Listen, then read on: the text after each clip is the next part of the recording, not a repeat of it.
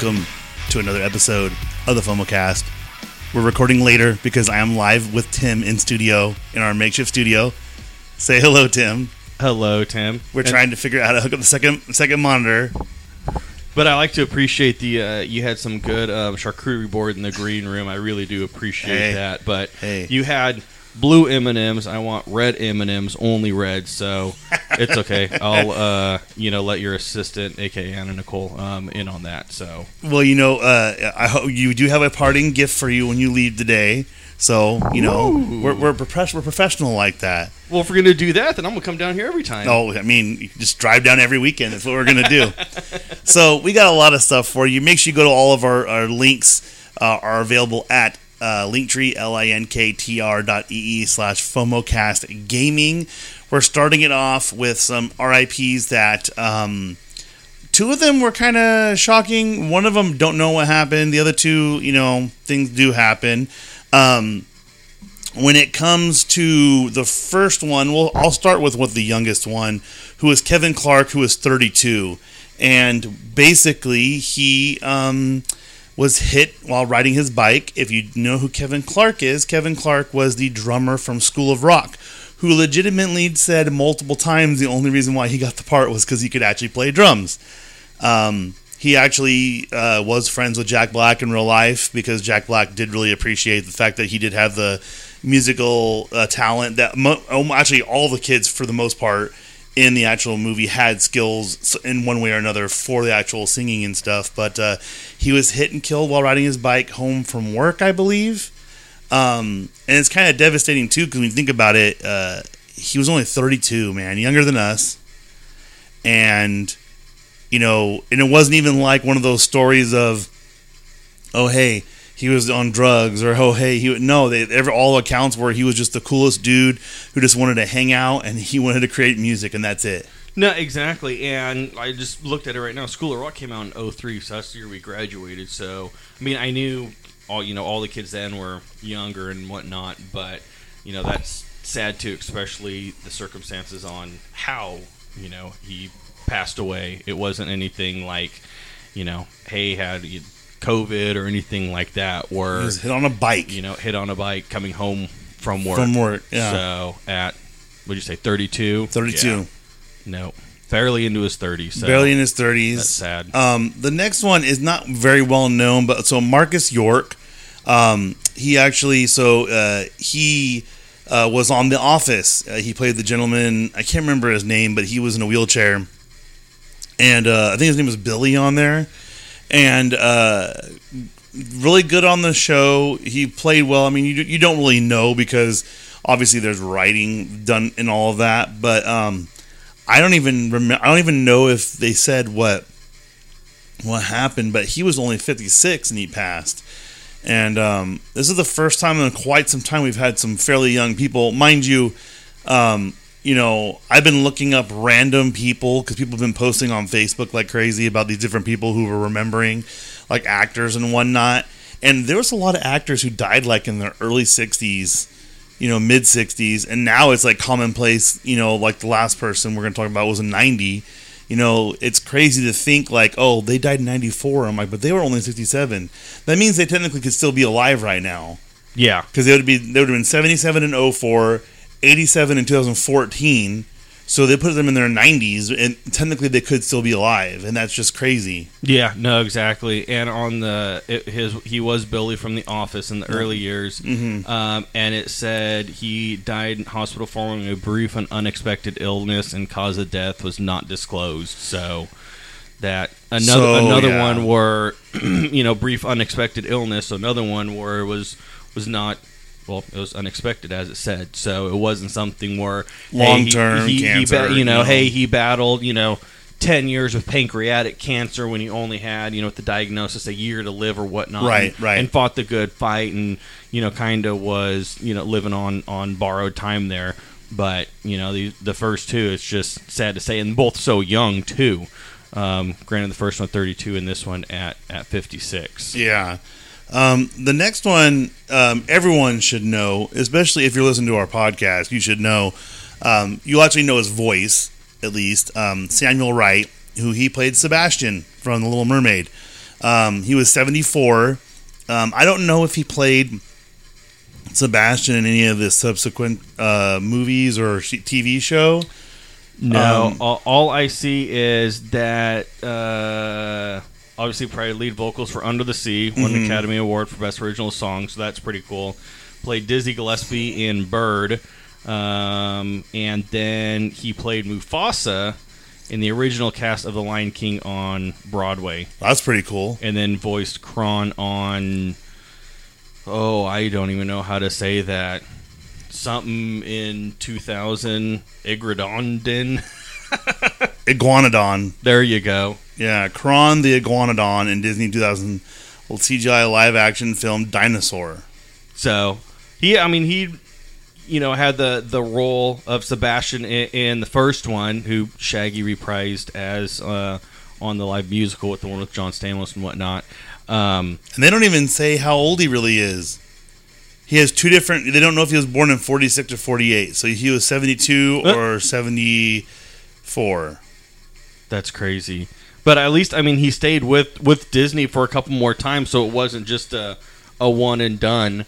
Um, on it, and it's interesting that he play. I didn't know he played Mufasa in the original uh, Broadway cast of The Lion King. That's What's- that's pretty cool. What's really crazy is so he died from prostate cancer, but he hasn't been active doing anything since 2008.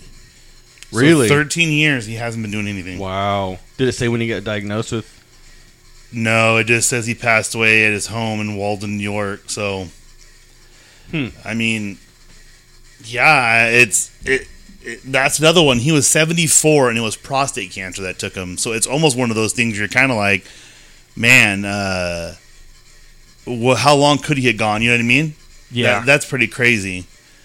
Um, but I mean, a storied career with Disney, and then that's the thing people don't realize too. Like you, you just realized, you know, he did the live action, but I'm sure that him playing, you know, with Disney, that that makes a huge difference on you know him getting those other roles. yeah, So- n- exactly. but yeah, he was only 74. And what I like to do too is I like to search them while we're doing it to see like the oh, so he did he was Sebastian. Oh my gosh.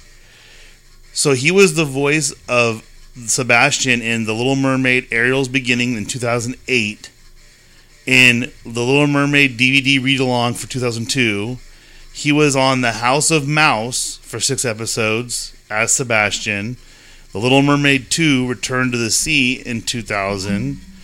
Um, he had a three episode turn on Law and Order, which everyone does, but he was Disney's Little Mermaid 2 video game as Sebastian. Uh, he basically did everything. It was all Sebastian for the most part. Yeah. Well, it's good that he. It was him, the original one, doing it. Obviously, nobody could copy the the original one. He did do this TV show. He did 31 episodes of the TV show. That's crazy. So, I mean, Disney's Ariel, the Little Mermaid video game, Sebastian's Caribbean Jamboree. I mean, he made a pretty good.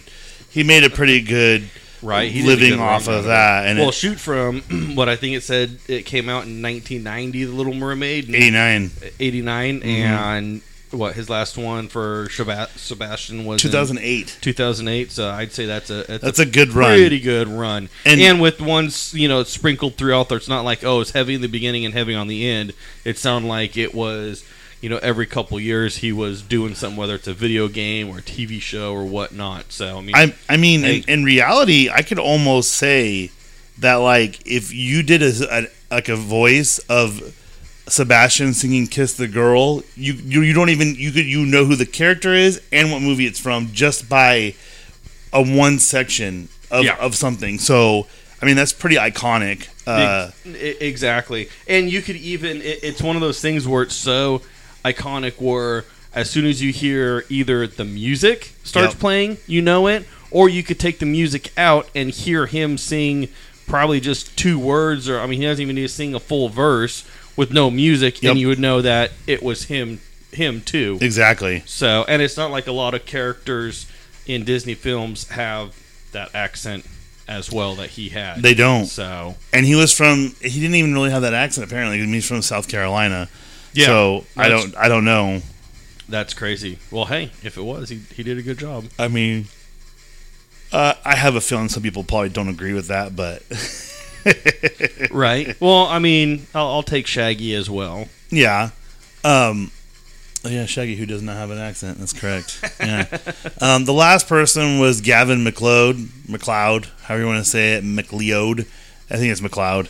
Um, so he is most known for he's playing. I'm going to say this from the thing because I didn't watch it, but he was Captain Merrill Stubing on the Love Boat.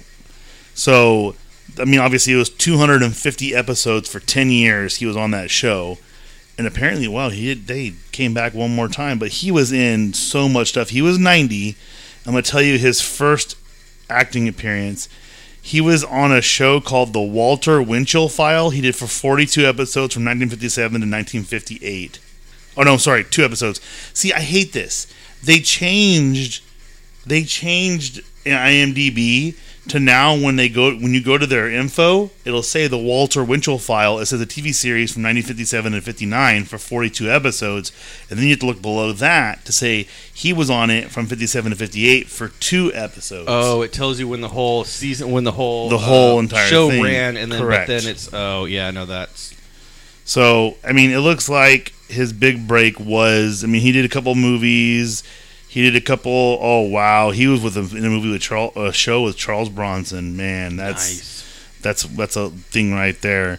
But yeah, no. So his big break looked like it was the Love Boat. Um, I am finding a lot of stuff that's not rated. That's crazy right here with um, a lot of these shows and whatnot. They're not rated. It's so weird. Was he primarily in shows? It looks like he was a typical like it shows he had an episode in Wonder Woman, an episode of Charlie's Angels. Oh, okay, kind of showed up here. Well, I mean, with him being Captain Stubby on Love Boat, he was a you know a bigger character, so then he gets those little cameo spots or one-off spots in different shows You, where you hope. where he would uh, Yeah. be in there. I mean, because you got to think the General Motors Playwrights Theater. That's hilarious. CBS School Break Special.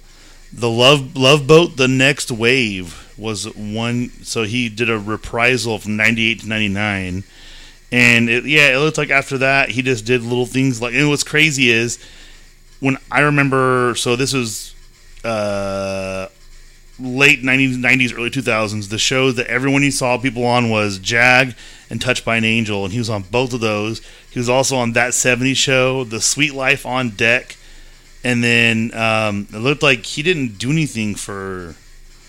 Like he was just kind of scattered, but um, he passed away. He was 90. I didn't see if it said anything about his passing. Ones like that, I don't really look up too much about it because it's kind of like he was 90. Wh- When was his? When was the last show that he was that he was on? And I saw you just exit out of it. Did it say what year when Um, his his last credited um, um, appearance was? Uh, two, oh, he has a up. It says an upcoming one. I don't think he's So, well, no. So the last thing he was on was something called the Comeback Kids, one episode in 2014.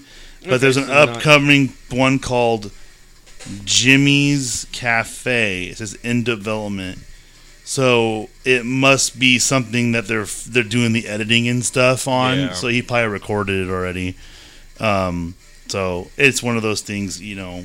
Well, it'll, it'll, it, it'll probably at least get an in memoriam, because that's what they usually do, or a thanks kind of thing. So, uh, you know, to all those RIP thoughts and prayers.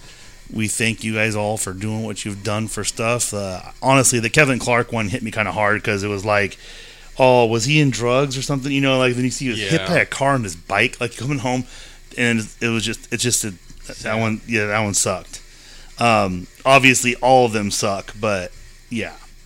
Um, the next thing, uh, Tim put this, so I know Tim is super stoked about it. That's why it's the next thing on there. Number Uh, two. Free samples are back at Costco.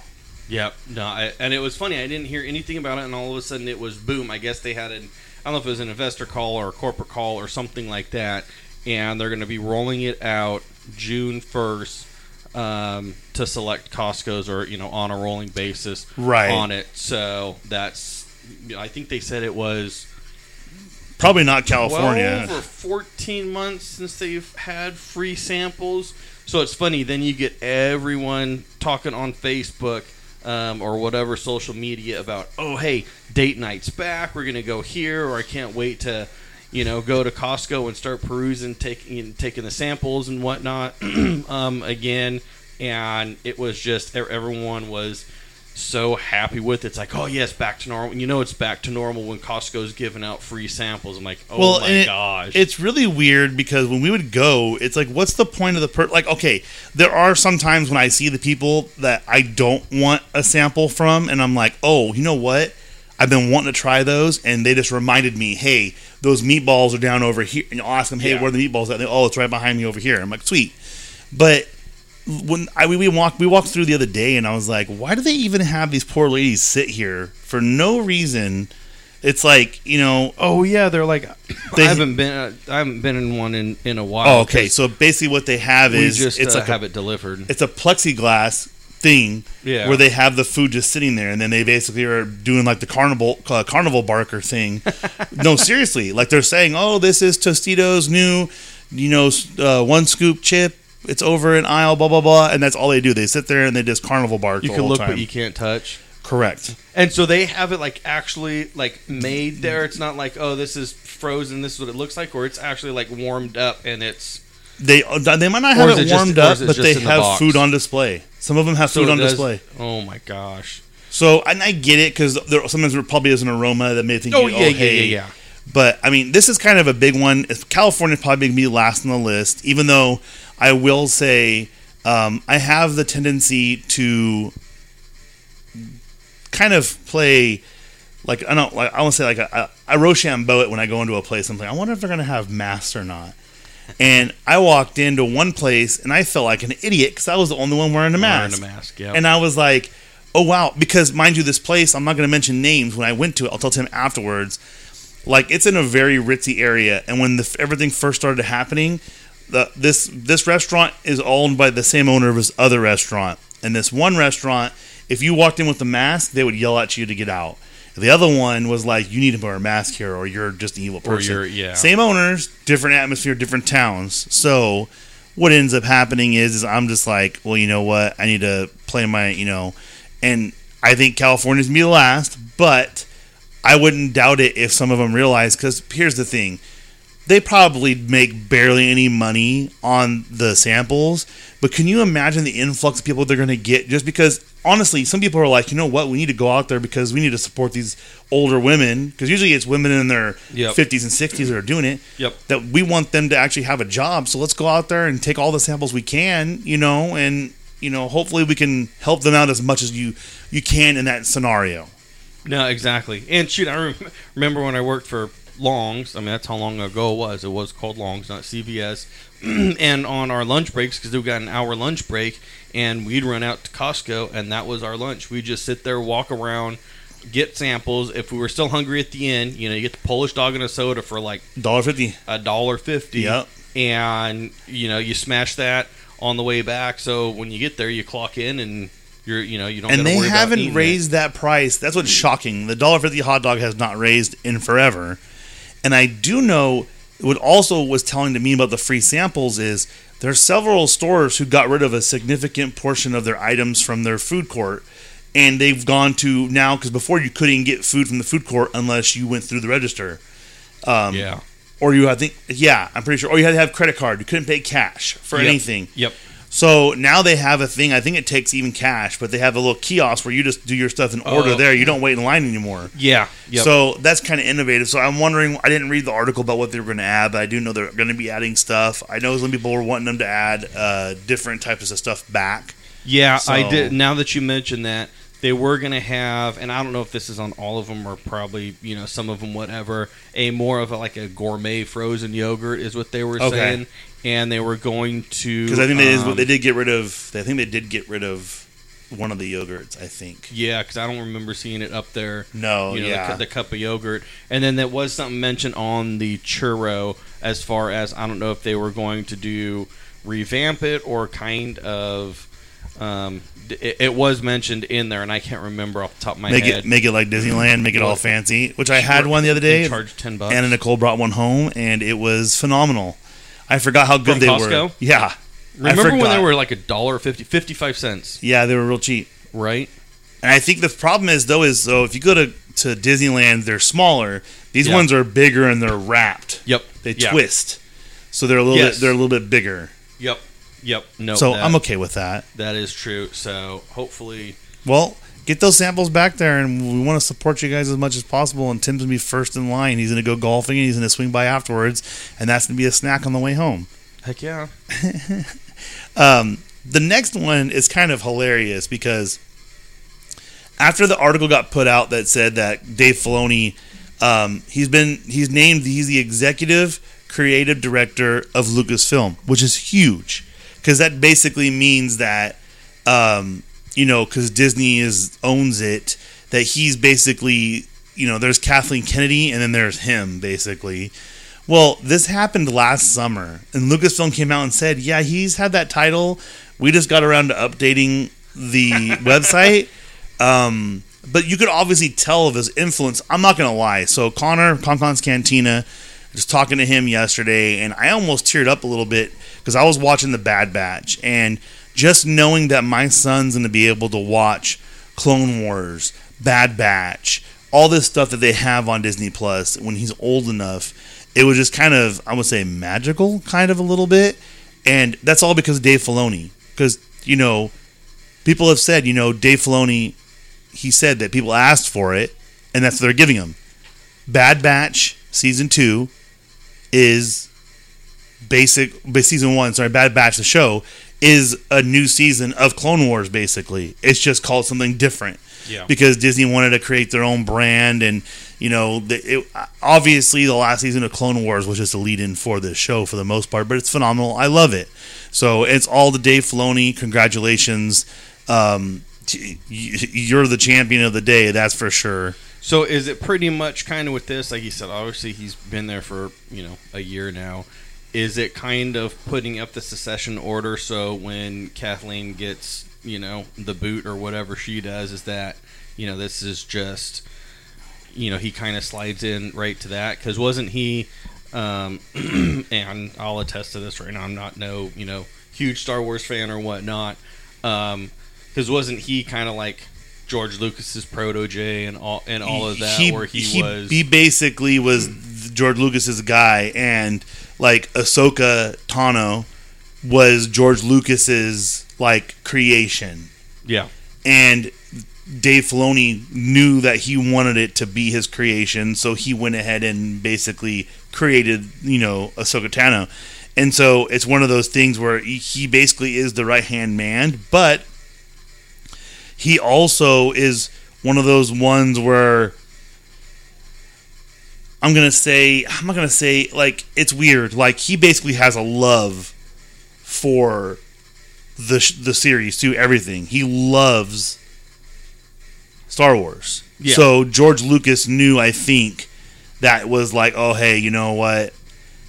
He- knows what's up. Let's go ahead and we'll basically put this in his hands, and that's what he did. He basically took it in his hands, and he's basically been the, the, the keeper for all this time, and it's it's pretty insane when you think about it because I mean, in reality, no one else has gotten to helm anything like this for Disney for Lucasfilm alone, and then you have Disney letting him do this. So it's it, it's pretty amazing, and I think he. And what's funny is too is he wears that cowboy hat looking thing, um, and it's just funny because uh, he he just looks kind of like a regular dude. You know what I mean? yeah no ex- that?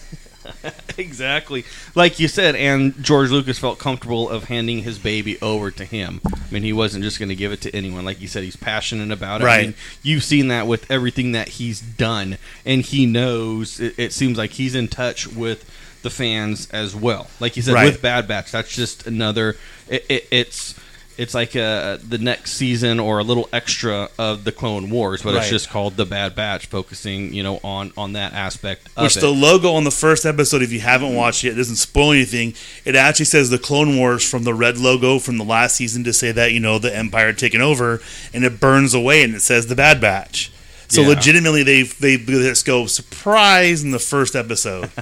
you know what I mean? Yeah, no, exactly. And even just watching him, because I knew him a little bit, but then once the Mandalorian came out and whatnot, and then they do that. Um, I think it's called like the gallery or whatnot after Right. the Mandalorian Yes. and doing that, and they have the round table of it. And with him, a lot of them were if there was something that they needed, like historical stuff from, or hey, what's the backstory on this? All of them went to Dave. You know, even when like Kathleen Kennedy was there, she kind of would say it, but it's you know all all got directed to him.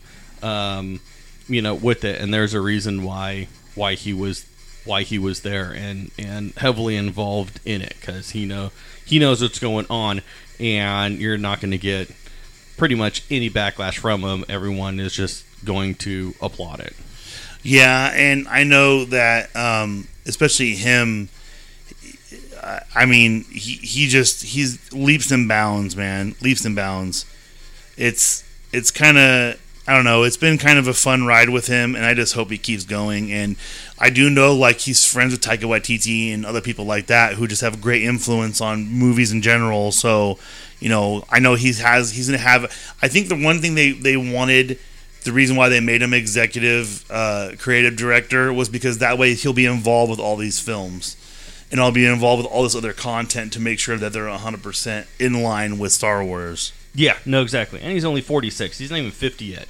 So he's going to be there for a long time. That's probably true, unless he goes start his own uh, Star Wars. You know, you never know. That's true.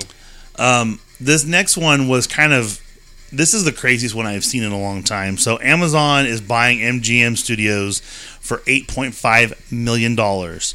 Now, for sure they're getting James Bond apparently, but there's a couple like brands in there that are not included in the deal for whatever reason, um, whether it be um, a certain series reverts back to its original owner, pen, in, if in case there's a sale, which there's clauses like that and a lot of different stuff. So it really hasn't settled the dust about officially what's going to go and what's not going to go. But this is huge because basically Amazon already had its own studio and they had information that they would take and they would basically go, hey, look, we'll buy this film. The Big Sick is one of them. They bought The Big Sick, and The Big Sick is, you know, was one of their biggest su- successes. But the problem is, how many people don't know that it was on Amazon, even though they had the Amazon thing in the beginning?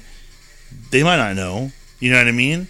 So it's one of those things where you're just kind of like, okay, you know, we'll uh, we'll just deal with it, and then you know, it, it is what it is. But now they have the MGM studio. They have a lot of the different stuffs set up for it, and um, I just think it's kind of cool because we're sitting here looking at all the possibilities of all these different characters they have. The Jack is it Jack Ryan? Yeah, Jack Ryan Yeah. with uh, John Krasinski is the show they have. That's a, an amazing show. Not gonna lie, I really enjoy it. I haven't been able to finish it, but you know that's because I got 700 other shows to watch. But it's just it's one of those things where this this takes them to the next level. They needed something to help them, mind you. This might not, you know, take them to the next level immediately, but it's something to start. An 8.5 was it billion? I can't remember. Was it billion or They got to be billion. If it's million, they got a tremendous deal. I, ca- it's billion. Yeah, it's billion. 8.5 billion. Yeah. Yeah. Yeah, because I think last year I think it was rumored to be like around eight, so they got it for eight and a half. I mean, which I guess isn't that bad when you're talking that type of money. But like you said, now it gives them they got a big studio um, on it, so they definitely have that the the share that MGM Studios had. Now Amazon jumps into that with, especially with them being the owner. So it's like, oh hey, we're gonna put this out. Oh, and by the way, it's not Amazon pushing it; it's Amazon and MGM Studios Yeah, pushing it. So you, true. you got a big share there already, where Amazon is trying to break in as as much as they can. And like you said, they could have a fantastic show. It may you know have some legs for it for a couple weeks, but then something else is going to come out where now you got the the MGM Studios with that that lion roar in there. It's Yep. gonna it's That, gonna, that's it's gonna got come that's got a lot of a backing behind it. I would yeah, agree. exactly. The next one I didn't even know about, and I actually love um, this idea. So basically, I don't know if this is going to be live action what it's going to be, but they have so they have a, a new it's a it's a new series called Wednesday. It's based on the Addams family. It's going to be on Netflix, and it's going to be focusing on Wednesday Addams, and it is going to be directed and executive produced by Tim Burton. And they announced that basically the character of Wednesday is me played by Jenna Ortega. So I guess she was on Disney Channel, and um, oh, so she was on the second season of You. Oh, that's right. So she was okay. Yes. Okay. So she was. She's been in quite a few, and she's basically in a bunch of Netflix stuff. So that is kind of exciting to me because I realized who she was. I really liked her in You. She was really good in You. Um, but I don't even know if it is it live action. Oh, it's live action. It's a live action eight episode series focusing on Wednesday Addams. So, um, I like it. I love anything Tim Burton, and I love the Addams Family. Even though a lot of people don't like, you know, the, um, the like, you know, some of the stuff. That's crazy. They only have the one thing, and she's from Coachella Valley, and she was born in 2002. Holy cow! Yeah, says she's wow. 18 years old, and she's also going to start just doing a, a search on her in Scream in 2022. Yeah, so they're doing a reboot of Scream, and she was in it. But it's crazy because she was in Yes Day, The Babysitter Killer Queen, and in You, all for Netflix. So You was last year, oh, 2019? Wow, they didn't have anything 2020. That's crazy. And she's in Elena of Av- Avalor, which I've watched several times with the kid. So, and she was in Jane the Virgin? Jeez, man. Oh, she played young Jane. Okay. So she's been in a lot of stuff that I've seen before. I don't know of anything like Disney Channel related that she was involved when, but that's where basically they said she got her her story, and she was actually in a Nickelodeon one too. So, and she's in Iron Man three. Jeez, man, she's been in a lot of stuff. That's crazy. Man, she's done a lot more with her life than I have, and she's been around a lot less. She was in Rob in 2012 and CSI New York. That's crazy that those both those those both those shows exist at the same time. That is absurd because Rob Schneider. Okay, well back on track. So we're excited for that, Jenna Ortega. Um, and then this one also Netflix, Cobra Kai. Cobra Kai has been like just a huge. It's been a huge hit. Um, And, and it started out as a YouTube original. it was a YouTube original, And correct? th- And, then Netflix picked it up and just went crazy after that. Well, so for those of those who know me, I love um, the Last Kingdom, and that's another one that basically was it was like a BBC or it was an Australian BBC, I think BBC show. It was on some small network, and the difference between season two or sorry, season three and season four is insane because they basically Netflix said we'll take a hold of it, and everything is same cast, same crew, same everything, but the the production value is just tenfold. So, you know, Cobra Kai, you knew it was going to happen. But what they're doing now, which I had a feeling um, they were going to do something like this because they lost one of the cast members passed away. Um, I think it was last before he was supposed to come on. But um, I, I don't even I never watched I don't remember the Karate Kid. I haven't watched it since. But Terry Silver is who they're speaking about. Um, I'm gonna see right now who he played in the original, but Well, he was on number three, I believe, and he's the one, if I remember right, started the Cobra Kai. Either started the Cobra Kai dojo or him and um, oh, what's his name, John Cleese, Kreese, whatever. Um, like either thought about it and Kreese started it, or he started it and then Kreese came in. I can't. It, it was something. he was there in the infancy of uh, um, of Cobra Kai, if I remember right because I've only seen that movie once, but just reading the articles, I think that's that's what it was. Well, I'll tell you right now. So he was in the original. So he was in. Let's see how many of them been. So he was in the Karate Kid Part Three. He played Terry Silver, and so that, that's actually he was his third thing in the Heat of the Night. He played so Terry Silver, uh, Vietnam War comrade. Jeez, that is awesome. Okay, he is his Vietnam veteran comrade. So it's going to be cool bringing someone in from the, the movies themselves. Um, like I said before, we watched the thing with um, uh, Denny San going over actually to um, Japan and doing all those videos and whatnot, and how excited he was just to, you know, be somewhere that Mr. Miyagi was, you know, actually from and what they were trying to bring into the movie. So it'll be kind of cool to bring more stuff in from the from the original trilogy, not the uh, Jaden Smith one or the Hilary Swank. Hilary Swank one.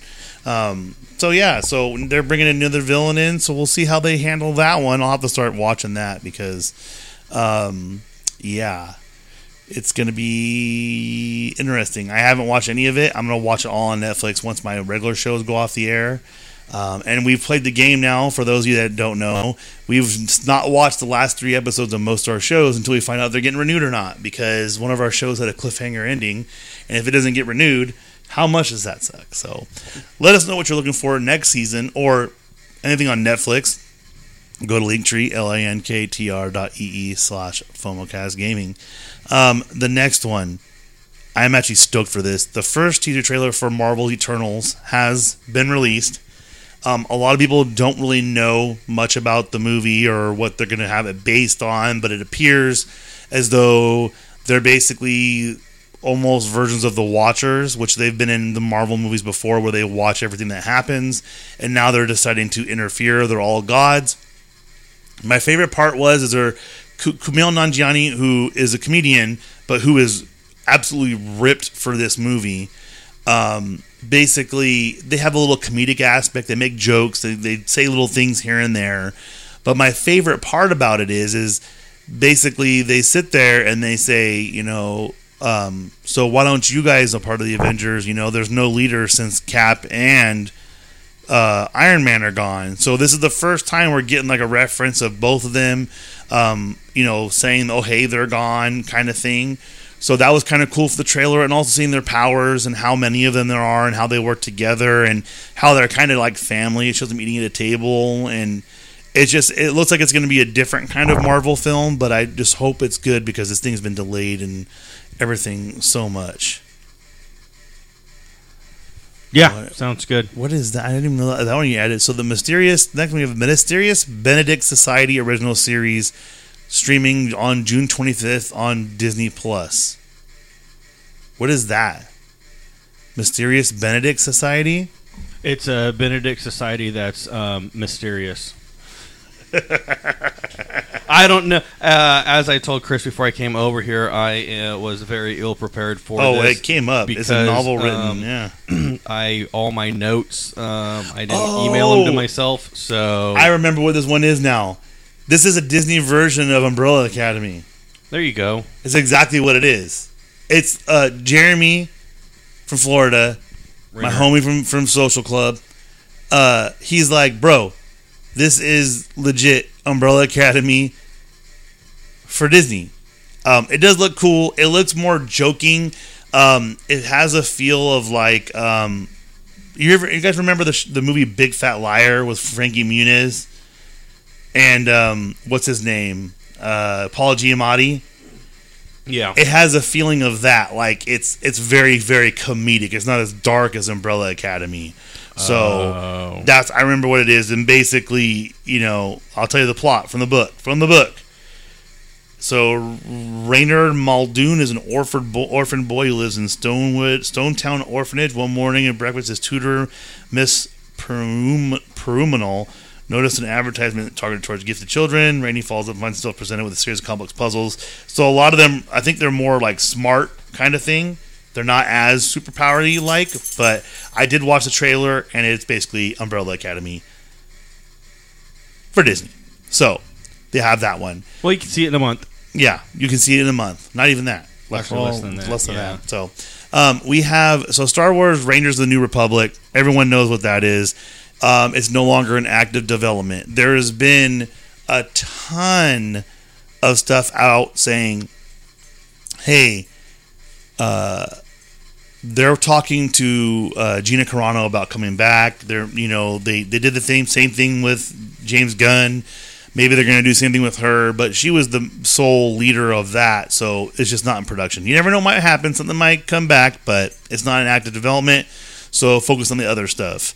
Um, the Eternals one we already went over, but then so they also have we have a um, a new poster for the uh, tra- uh, poster and trailer re- released for Jungle Cruise movie, and um, for most people, the vibe that people are getting right now is like a Pirates of the Caribbean type feel. So I have a feeling you're going to get multiples of these. They probably already have another one in active development, but they're not saying anything because all the delay issues and stuff like that. Yeah, no, exactly. And I mean, it's cool. The the first one you got to see some aspects of like the Jungle Cruise ride in it, um, the teaser trailer. But this one, I don't know. It's it'll be curious to see how it all comes together. Is I it guess, more? Is it more say. mystical than it is like a like an adventure? Um, no, it's it's an adventure um, on it, but like you said, I could definitely see how they will probably have multiples of it, and they'll probably have you know kind of like a semi cliffhanger on it, or it's not. It could go either way depending on how you know this how, how this one does at the at the box office or Premiere Plus or you know how however it Right. it does once it's released. And I mean, it's The Rock. It's um, oh, who's the one in it? Emily Blunt. Emily Blunt is that the one? Emma Stone. No, it's Em- Emily Blunt, Emily Blunt. Okay, Emma Em- Stone's Cruella, huh? Cruella, Yep, which okay. apparently I've heard is fantastic. I'm gonna have That's- to try and watch that tomorrow with I've, the wife. I've heard that as well, but I always get them mixed up because Emily Blunt is John. Krasinski's uh, wife. Yeah. So, and I mean, like I said, it's The Rock, so it gets all of those people that like, you know, like The Rock in the movies um, to go watch them, or at least to, you know, my wife's one of them. Oh, it's The Rock. It could be the worst movie ever, worst reviews. It could get negative stars, and my wife would still still go watch it. So, but I mean, it's I mean he he does do a good good role in it, and especially you know it's Jungle Cruise based on you know the ride and whatnot. But like you said, I kind of do get almost like a uh, kind of steampunky ish Pirates of the Caribbean, you know, because it is you know a steamboat. It's not you know the Black Pearl or anything like that. So, but it'll be cool. Definitely, it might be the first one that um, break down and get the uh, the Disney Plus premiere or whatever it is to to watch this. So, or you know, our theater theaters uh, back up and going where where I'm at, so may have to uh, go down there and, They- and snag a seat. There is actually too. I heard that there's a couple places that are talking about how um, they're gonna, they have uh, like they're waiting for the movie theaters to fully reopen to drop trailers. They have literally trailers cut and ready to go. I mean, that would that would make sense, especially with everything opening up. I mean, it could be just at you know snap of a finger, and all of a sudden, oh, hey, here we go. Start start doing it. Where it's not, oh man, we need to get these going. It's Right. nope, we're sitting on them, we're ready We're waiting, to go. yeah. you tell us jump. You know how high. And uh, we also, so we're, we're on uh, Dwayne Johnson. He is going to play Krypto the Super Dog. Um, I don't know much about it. I just saw it's animated. Obviously, he'd be the voice. Um, and um, I, I, though that one I wanted to mention because I can't remember. I, I want to say there was a lot of hype behind it because he's, he's a super important character in the comics. Um, and and obviously, you know, people want to see uh, more. You know, like you said, everyone loves uh, Dwayne the Rock Johnson. Like he he can do no wrong. Um, I I beg to differ. I think he's. I think I like him, but you know, there's some things that in his past that I'm just kind of you know iffy on. But aside from that, I'm trying to remember what they were saying. Um, Oh, so it's the DC League of Super Pets movie. So he's basically going to be the leader. Is what it's it's what it's going to be. So I was just kind of excited because he has the Shazam movie coming out, and he has this. I don't know how that guy can do his diet and do everything else. It's it's insane. Well, he's got a big rig truck that follows him around. That's why. Well, that is true. I don't know how he gets to Hawaii though. How does he get to Hawaii? He's in Hawaii right now. I know that. Uh, you, you, it's a plane. It goes over there.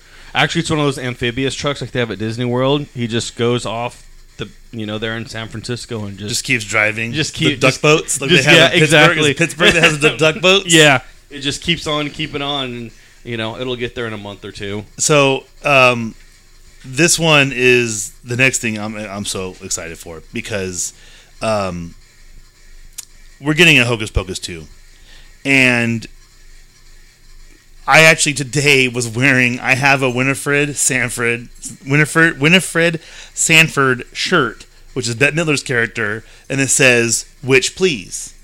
and that's my sh- and it's and uh, this some dude saw it today and he's like oh my gosh i love that shirt so like i, I love the shirt too i wear it got it at halloween for halloween a couple years ago but i love it so i was stoked Oh wait, does, does was were you with your wife? Yes i was Okay, does your wife do the exact same thing when I wear a shirt and somebody comments on it where she goes, "Oh my gosh," you know, it's either don't encourage them or it's the eye roll. she did not hear it Oh, i heard you- it as he was walking by you got lucky then. Exactly. But here's the thing that I'm so excited about was the way they chose to reveal it. I'm trying to find the tweets. Um because they th- it was the coolest thing ever. They legit posted uh where did, it doesn't have it. They all oh, is it here? Oh man they don't have it because like Sarah Jessica Parker posted I'm ready to run amok amok amok like they were doing lines from, the from it. movie it. was the coolest thing ever and I'm like oh so okay here's the first one Bette Midler tweets sisters like she spells it out all funny Oh. it's been 300 years but we're back and it says Hocus Pocus 2 arrives fall 2022 on Disney Plus." Plus and then, oh, they only showed the one because apparently she's the most important, I guess. Um, oh, I'll just do the hashtag Hocus Pocus 2. Um, it'll show me the top ones. Oh, so right here. So they actually, so Disney Plus actually screen grabbed it and said it. So then Sarah Jessica Parker tweets next, Yep, I'm ready to run amok, amok, amok. and it awesome. says sisters question mark and then Kathy Najimy, my favorite in the whole thing, because she rides a vacuum cleaner because there's no brooms left, says that the people have spoken. I smell children again. So like they're they're fully immersed in this. Um, I love Hocus Pocus so much. It's one of my. I think that's the only part of Halloween I enjoy because my birthday's in October. I just don't like the month to begin with.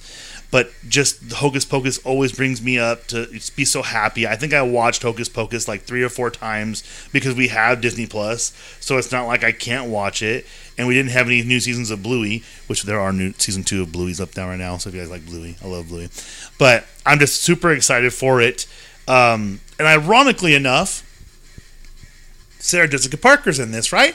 Well, the next thing is, is Mr. Big is back and returning for a Sex in the City revival at HBO Max, and that he's played by Christopher Noth, who's been kind of, um, oh, he's been kind of uh, staying pretty active lately. If he doesn't get it on one show, he'll get on something else and keep moving it around. So, for those of you like Sex in the City, uh, there you go.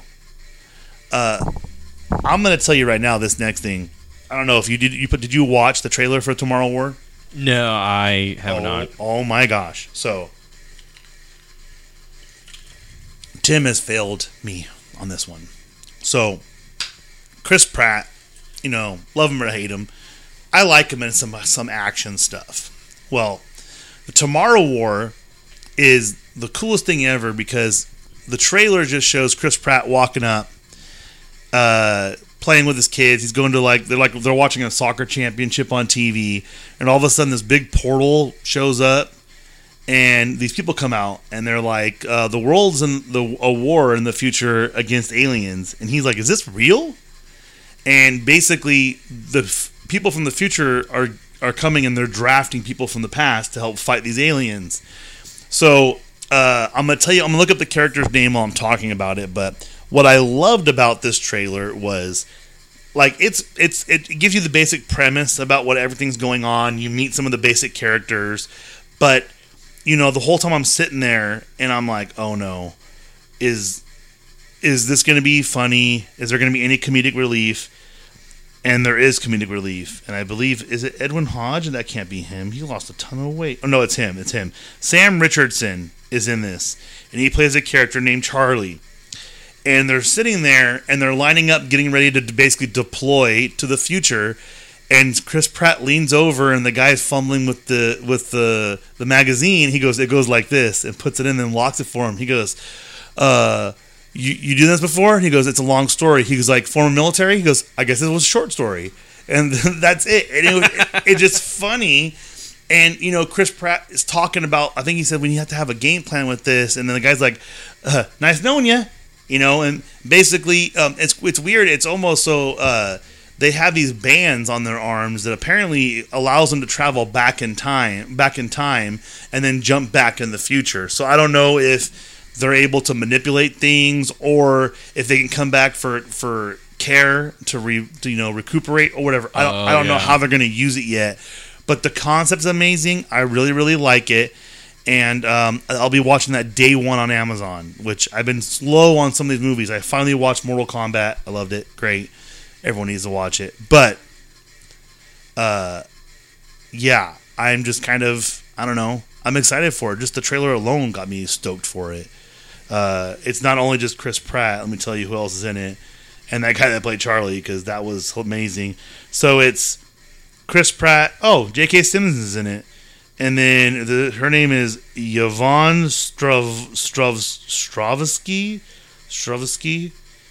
I don't, she looks familiar. She looks like the lady from Chuck. And she only has the one thing on there. She was in *Handmaid's Tale*, *Dexter*, *The Predator*, *Stateless*, *Angel*. I guess she wasn't in *Dexter*. She looks like the lady from *Dexter*, so that's kind of um, deceiving. Uh, but it, it looks amazing. Obviously, like I said, it, it does have J.K. Simmons in it, and he doesn't do. Yeah, it was. It's the lady from Chuck, Sarah Walker. Okay, so I was right. All right, I'm not. I'm not too crazy. So um, she's only two years older than me, Tim. Jesus. uh, but it looks like an amazing movie, and um, we need something to look forward to. Um, next, we have Timothy Chalamet is playing Willy Wonka in a new Willy Wonka movie. Apparently, I didn't know we needed another Willy Wonka movie, but I just wanted to throw that out there because that's that's interesting. So yeah, Yeah, it was weird. I saw that pop up. I'm like, I didn't even know they were doing a re, a re okay, a re- right? Yeah, yeah. yeah, So we'll see how it goes. yeah. Uh, and then we have um, Guardians of the Galaxy game has been confirmed from uh, Square Enix um, by an insider. Um, we don't know exactly what it could be. It could be one of the story mode type games they've had before. It could be an extension of that. New one could coincide with the other things. Um, if you guys ever want to figure stuff out about that, there's a little trick. If you go to a Disney's like hiring website that they use, you usually can find out what they're hiring for. It's kind of a little backdoor way to figure stuff out. Um, but yeah, it's it's one of those things where you're just kind of like, yeah, uh, it, it's it's not too hard to you know find out. So uh, we'll we'll see what happens um, once they confirm what it actually is. But uh, I am excited. I like Guardians of the Galaxy, and we'll uh, we'll see what happens. So, okay, so we took a little bit of break. The last one we had to confirm everything on it, but uh, everyone knows that Tim's name's Tim. But there's an Easter egg apparently in uh, the original Xbox where you have to go through this whole process where you rip a CD and you have the name it on the Xbox, and it's Timmy, T I M, and then 26 Ys, and then an exclamation point. And basically, when you go open the settings for it or something like that, it has a list of all the developers for the original dashboard for Xbox. So that's pretty awesome. And they also have said there is still an Easter egg that has not been discovered after 20 years. So that's kind of crazy to me because it's kind of like it's been 20 years and there's still an Easter egg. Because J- James Gunn does that with his movies, but this is 20 years on a console. Right. Well, I mean, even to get that one, the the Time one, um, it's not something that's easy. You No. go through multiple steps and know exactly what to do and rip a CD on it. I even know you can rip CD on No. on, on Xbox That- or whatnot. I didn't know either. Right. Um, it's it's li- like I was telling you when we were paused here. It's you know all esque like Ready Player One there, where you got to Yeah. find find the Easter eggs, and once you find you know Well- the last one, you you get it all. What about Mortal Kombat, the arcade one, where that guy would come up and go whooper, Oh. and the guy would pop up on the screen, Right. and that was Yeah. another Easter egg that you had to do do a certain combo or move, and the guy would pop up. Yeah. No, ex- exactly. I wonder. I mean, it would be cool for them to do. Hey, there's you know this is the last one out there, kind of all already player one, and if you find it, and we could you know vet that you found it on your own, not by a secret hint by someone, and have like a little kind of cash prize, or you Right. get, you get a lifetime supply of Microsoft Xboxes, Something or, like that, you yeah. know, that that'd be cool, cool to have. But I mean, I mean, the other thing is, is so I guess Xbox has been around for twenty years. Then that, Yeah. uh, well, yeah, I guess. I mean, that would put it right there. Because I mean, because the Rock, 99? the Rock did a thing about how you know th- he goes these glasses, man, and I guess they did a thing where you could buy a custom controller, and they had a pair of the glasses he was wearing from the thing when you bought the controller. Oh, really? Yeah, it was pretty cool. So, I mean, that's crazy. I mean, we love gaming. You know, Tim and I are, you can find us most nights, like I said, at our link tree, L-I-N-K-T-R dot E-E slash FOMOcast gaming. And we're playing Call of Duty, things of that. But something like this is super cool, whether you like Xbox or not. It's just kind of a cool little Easter egg. Um, now we're going into the heart of our stuff before the Disney park stuff, which is mostly, it's similar stuff to what park related because you know the first one is Universal Orlando Resort team members no longer squirting the hands of guests with sanitizer before they're boarding attractions. I didn't even know they were doing that. That sounds beyond creepy, and I, I mean, ugh, man, there's so much bad stuff that could happen with that. I mean, Right. Well, and that's kind of the reason that you know I put it on here is I didn't know they were doing that, and No. and I didn't see any pictures or anything on it.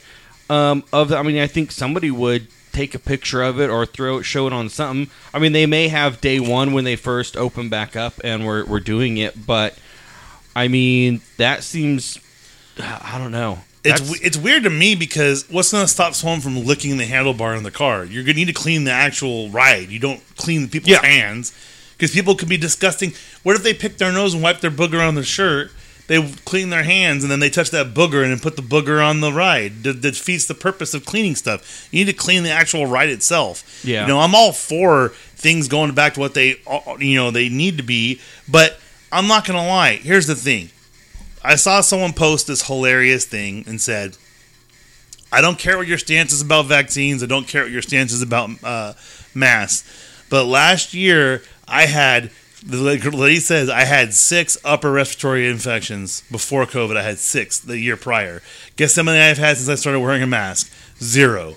So there is something for some people, it's working. So I get why they make modifications to certain things. I mean, we had a measles outbreak at Disneyland before all this stuff happened. Legionnaires. Legionnaires as well. Yep.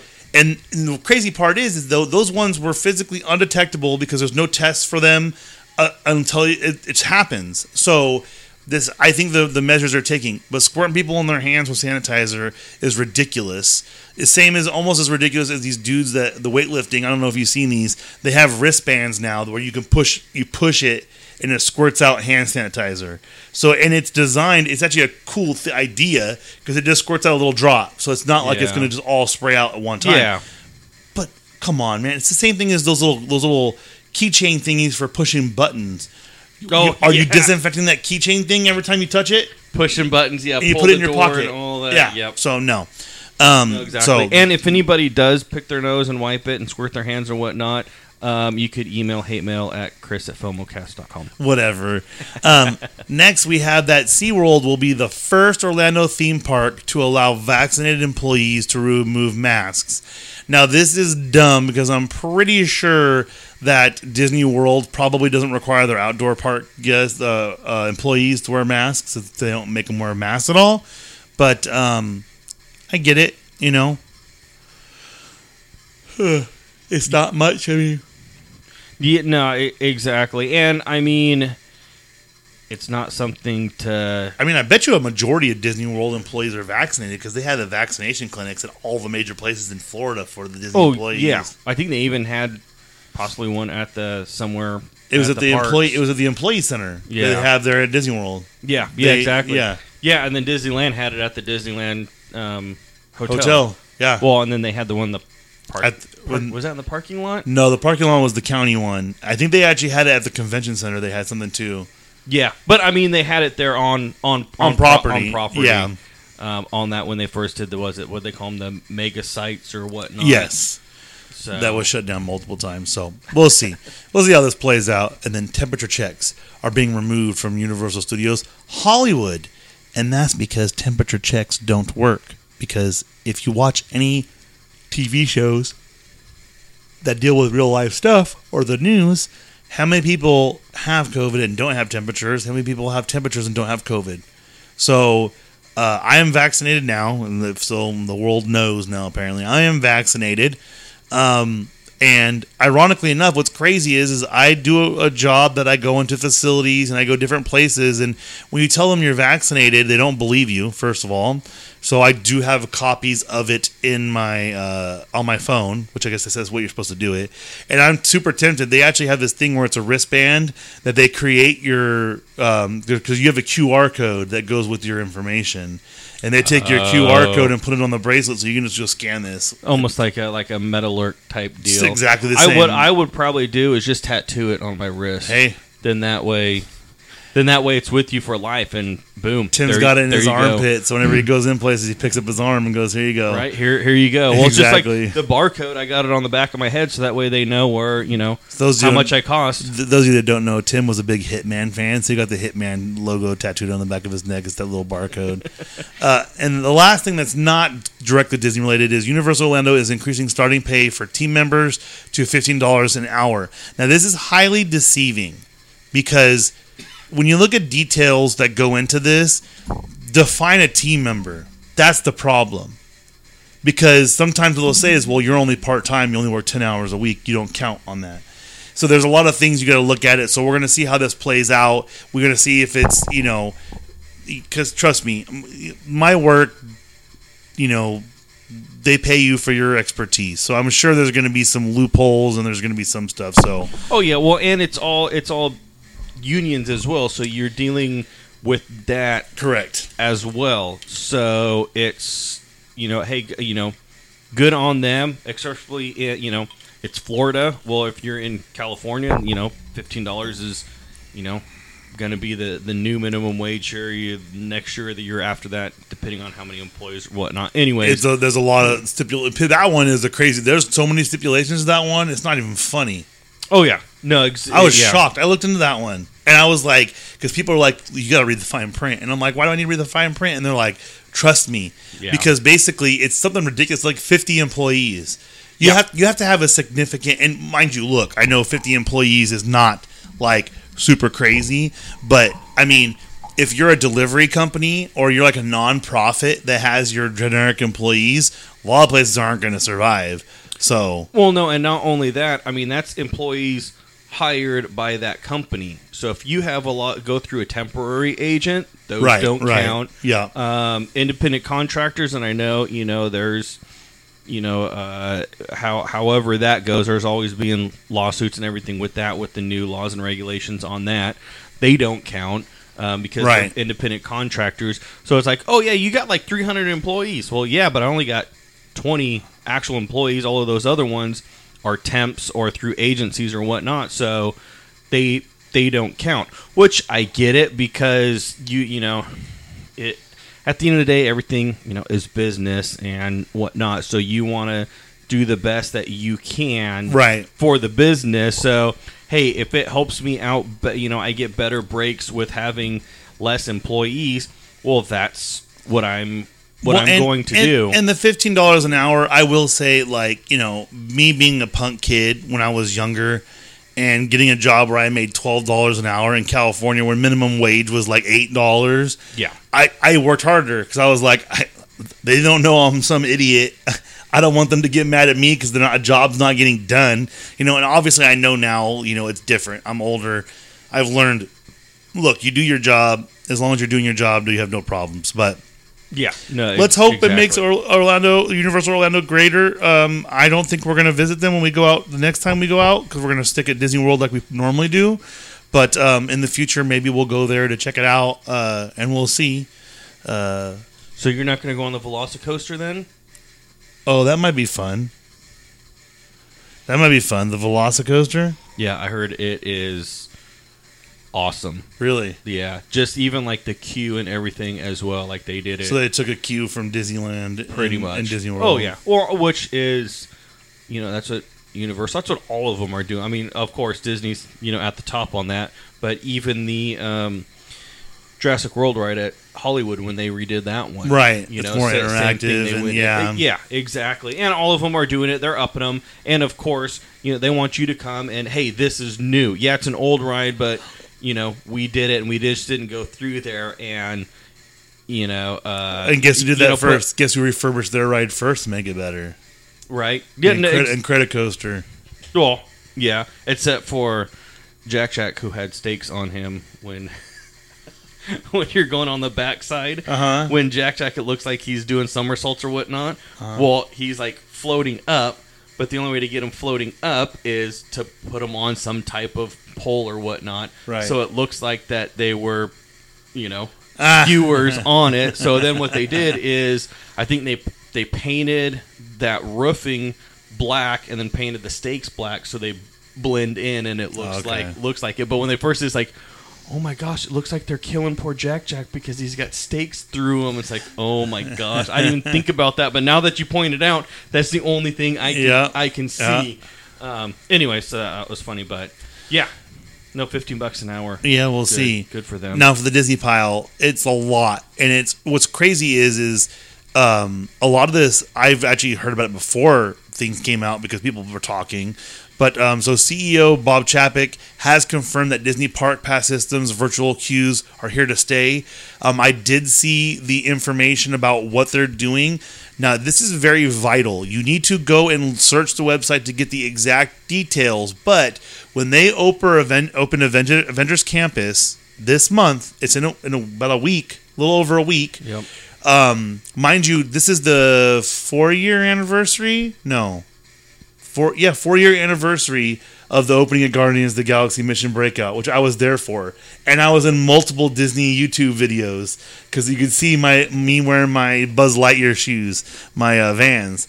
Um, but if you go to it, they're gonna have to where you can only, I think it's twice a day because they open up the times for getting queues for Rise of the Resistance twice a day. You can only do one or the other. So if Yep. you get in for Rise of the Resistance and there happens to be stuff open up for the Web Slingers ride, Spider Man's Web Slingers ride, you cannot get both. You only can get one at each time. So you could flip flop, you know, but there's a high chance, like, you know, if I we go back, we're going to go for three days. If I mm-hmm. screw up and I miss, my, my important ride to get is Rise of the Resistance. Yeah. So I'm going to try both times if I don't Yeah. get it the first time. Yep. The Web Slingers ride is going to be there the next time I go. But for those of you that have short term stuff, it's like you got basically got to have one person on one side and one person on the other. If you have a park hopper, and fingers crossed, you get one of them. Yeah. Um, no, you ex- know, exactly. And I think they said is if you get one, like say you get Rise first, but your boarding group gets called before the other one you opens can go up, on to the other one. you yes. can get the other Yes. one. It's just hold. You can't hold both of You them at the same yes, time. correct. You can't hold both at the same time. So that's a very big key thing. Yeah. What also is exciting is California meets the health metrics for full reopening on June 15th. So on June 15th, any state can come to Disneyland. Mm-hmm. So congratulations. Um, they're going to be extending Disneyland Resort is extending their theme park hours starting July 1st, which makes sense because it'll be summertime. Kids are out of school. And and also to kind of tag on that, they will be since doing the June fifteenth um, as well and out of state, they will be doing normally right now at 60 days for reservations. They're going to bump that 90. to 120. That's 120 120 days. So they'll double it. So right now, I can't remember if it's right now or if it's at the end of the month. Is it will go through um, September Correct. or in beginning of Sep- I Correct. think it's beginning of September because Correct. it's a rolling 120. Right. Or I guess it'd be I'm sorry, end of September because it's a rolling one. 120. So, And if we're- you're, if- we're- so if you're looking to go in October, We're, well, we're gonna try and we're gonna try December first or December. December. Yeah. But I mean, think about it. You only got to wait a couple more months. Well, Yeah. before you'd have to wait probably five months. Yeah, exactly. And I know that because that, that's a big thing for reservations and whatnot. People because that's the crazy part too. Is I know so my sister when they went to Disney World, it was crazy easy because they booked their everything sixty days in advance. Now I want to know is are they going to open up the reservations for the restaurants too? They probably won't. Oh, the, with that with that far out. So you're basically going to have to check back in 60 days in advance because we always eat at Carnation Cafe at least one time when they're there because it's a decent price and it's Yeah. great food. and you get good food. yeah, you do. No, exactly. Fried pickles, I fell in love with fried pickles there. You never had them before? Never Oh, until I went dude. there. Yeah. And they have, if you go to Disney, any of my friends, the pomegranate lem- pomegranate lemonade is the best lemonade in the history of lemonade. I called Minute Maid. I called the corporation. You cannot get it outside of Disney parks. I found this out from Minute Maid. I literally spent a whole week researching this stupid drink. We had it I had it on my honeymoon in 2011 and then when we went with you guys, we went with you and your wife, Yeah. they we had it again then and then we became annual pass holders I think 2 years after we went with you. Yeah, because that was the one in the in the backlot area, or by there by Monsters Inc. huh? Correct. That bar there. Correct. Yep, Well no, yep. but they had them in the I mean, restaurants too. Not the not the bar there, but yeah, that little area over The- there. But they had it in the restaurants too. And so then we Okay. went when we got became annual pass holders. That's all I drank the whole time I was there was the pomegranate lemonade. We tried making it. We even got the good pomegranate juice and the good Minute Maid lemonade. It doesn't taste the same. It's devastating. But if you're there, please, please try the pomegranate lemonade. Now we're gonna go into so uh, Well, hold on, wait, just really quick. So if you see, you know, this uh, this guy sneak around behind these lemonade stands, it's okay. It's just Chris trying to steal the uh, whether it's the syrup or you know whatever the secret recipe is. So I don't call security or anything. It's just him trying trying to I, I get don't it. I don't know what it, dude. It, He'll probably be in a big trench coat here's with the, the thing. backpack on. It doesn't take directly like lemonade. It doesn't taste fully like pomegranate. It has a very light, refreshing taste to it. And I told the waitress when we went there the one time, I go, I want two of them. And she's like, What? I go, I'm gonna drink this one real quick because it's Yeah. it's just the nostalgia part of it, and I'm gonna slow slip the second one. And when I'm about halfway done with the second one, I want a third Bring one. me a third I one. think I should have about three. I think I had five total. Right. Like, and I asked for a to-go cup because I'm like, this is just so delicious. Right? No, exactly. And it would probably be good if um, spiked as well. If you could find Probably. something that would complement it, maybe just like a, a neutral spirit or whatnot. Yeah. Not something that would ha- not probably like a pomegranate vodka or whatnot. That'd probably be No, too much. probably too much just- pomegranate, but no, yeah, exactly, like a, a, a regular vodka. Ex- exactly. I didn't think about that. That's a good idea. That's the first thing I thought of, but I'm an Yeah. alcoholic, so. Oh, okay. Um, and Disneyland Resort is going to end temperature checks for guests and cast members beginning June 15th. Not a shocker. Okay, Right. whatever. We already talked about the window Yep. and everything. Oh, and, and and I forgot to. Oh, I think we mentioned it before. But with the 120 days, now you could do a reservation and ticket at Yes. the same time. Yes, yes. So it's they're really making it a lot easier. Where before Which- you had to get the reservation, or no, had to get the the ticket, then Ticket come and back then and get get, the the reservation. reservation. You know, complete go through one system and then start And all over again with another I think one. the problem is, is like a lot of my out of state friends who go norm regularly were like, I don't know, you know, we want to wait till everything's kind of normal again. Because the good, I mean, the good thing is, is let's say for instance, for God forbid, everything gets shut down again.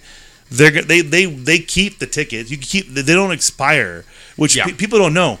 The one benefit too is a lot of my friends who had tickets before the shutdown, they were getting their tickets renewed first. They actually had first go at it Yeah. if they already had tickets. Yep. So that's kind of cool.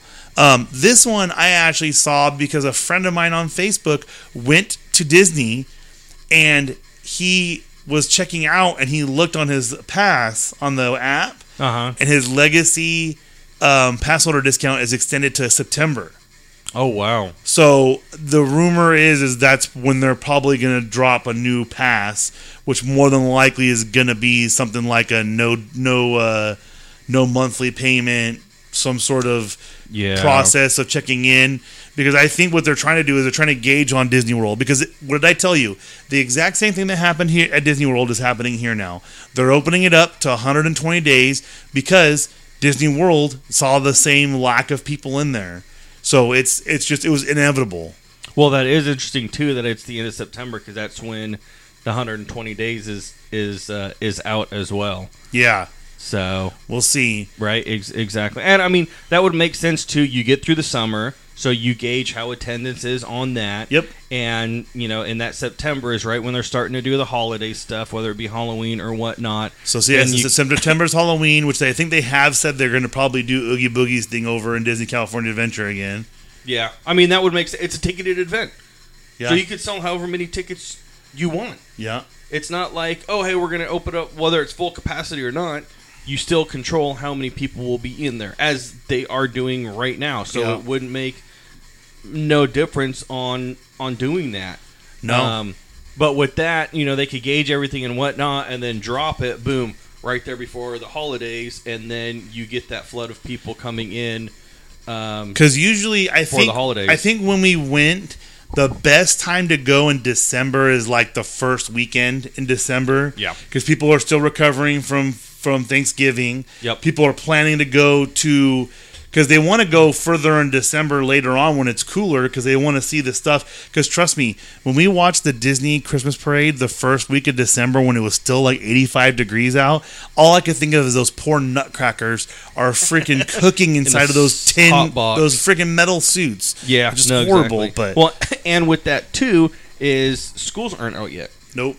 So you're getting, you know, once you get into that second, definitely that third week of December, all your schools are out, not Yep. only in Yep. LA, but all of California, especially. You get a lot of them coming in from, you know, all of Central Valley, basically Sacramento South, and then Yeah. you get the ones coming in from, you know, Utah, Nevada, surrounding states, Utah, Nevada, Arizona. Yep. So you get that. It's like the last little lull before you get that whole crowd coming, and then obviously most busiest. I mean, uh, busiest uh, Disney is the resort is the last uh, you know two weeks that from basically Christmas to after New Year's. Those two three weeks. That's the busiest time it was. That's why on the signature signature pass those two weeks were blocked, blocked out, out, yeah. or the you know 14 18 days were blocked out because that's the busiest time. Opened back which up, is fine and I think they opened back up the Friday. Like it was always like the first Friday after New Year's. Yeah.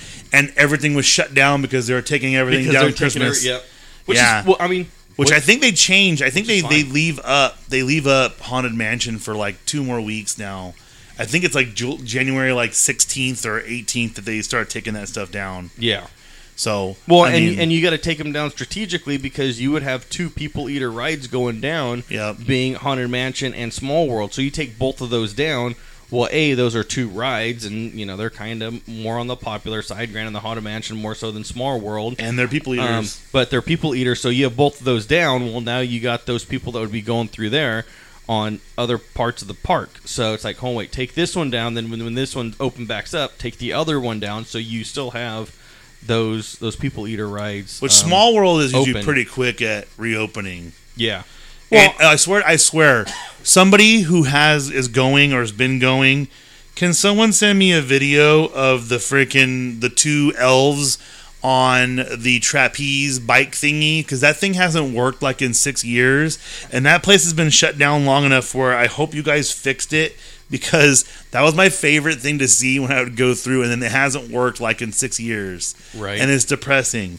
Like I didn't go for a full on year, and I took my kid, and I was looking up at it, and I'm like, nope, it's not working. it's just stationary. exactly. Um, the next thing we have on our list is apparently they're only boarding guests at Mickey's Toontown Station for the Disneyland Railroad, which I get it because they don't want people congregating there in the front, probably more than likely. Um, but that does kind of suck because that was kind of well. Actually, you know what? It's not too bad because if it's only one spot, you just ride it around. It's probably less busy.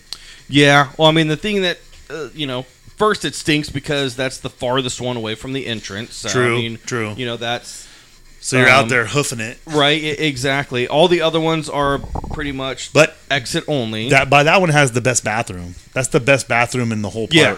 No, that exactly. one right there to the left by the Mickey's um, Magical map. magical map. Yep. That's the best bathroom in the whole park. Yeah, no, exa- exa- yeah, in the park. Outside the park, it's California. I mean, uh, Grand Californian. Right. Um, but yeah, no, exactly. And like like you said, you could get a longer queue line through there because even if it is wraps out of um, the normal queue there, you got the magical map, right which isn't um, Yeah.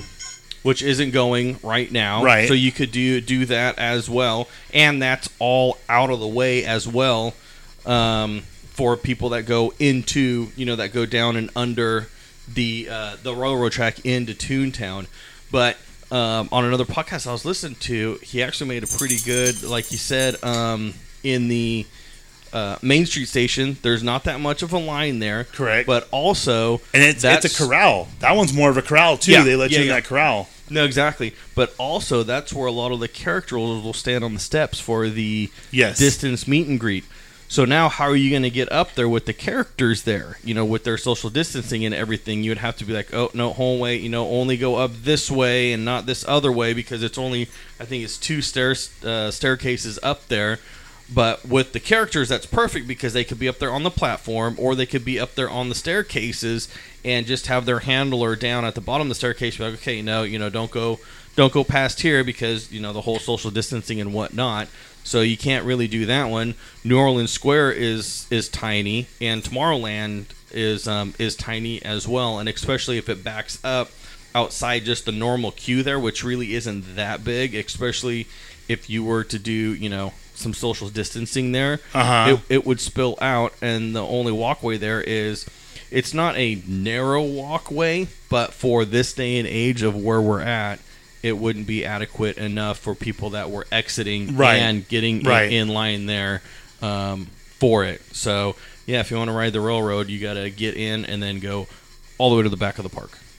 Yeah, and that's I mean, well, you know what you could do. I wonder does um I wonder if the other stuff is still running. The um whatchamacallit. Main Street vehicles. Yeah. Um, I don't. I want to say Probably not. I want to say yes, but I think it is a. I want to say it's a round trip ride. Like they don't they Oh, don't okay. take you. You get on. So they there get by- on and then they when you get back off they probably clean everything. Yeah, like you get on there by Town Square, go all the way up, um, you know, past the hub to the castle. They don't drop you off and they come back. I believe. Don't quote me on that. I'm I'm not sure. And I know in the beginning it wasn't all of them that were there, which makes sense. I don't think you're gonna have the double decker bus going because, you know, you can't. That that'd be take a long time to clean in, uh, in between um, guests. But who knows? This could all happen June 15th. A lot of stuff could happen.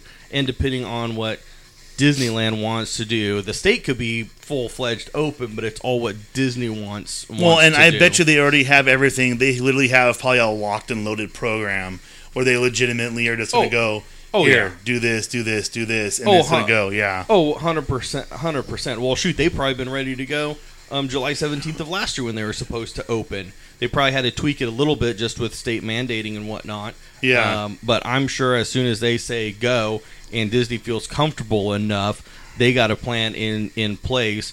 Um, it's just a matter of, you know, they have the supporting cast and cast members to be there to execute that that plan.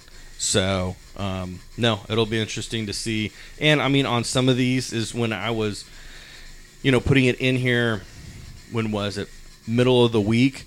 A lot of this has changed or has already become um, old news just because we're recording um, a little little later on. Right. But with everything, you know, in California, as of right now, June fifteenth is the magical date for the state. Like I said, now Disneyland can do whatever they they want, but at least it opens up more options for them after that that It- date. Comes. they know what they're doing, I, and I miss. I do truly miss.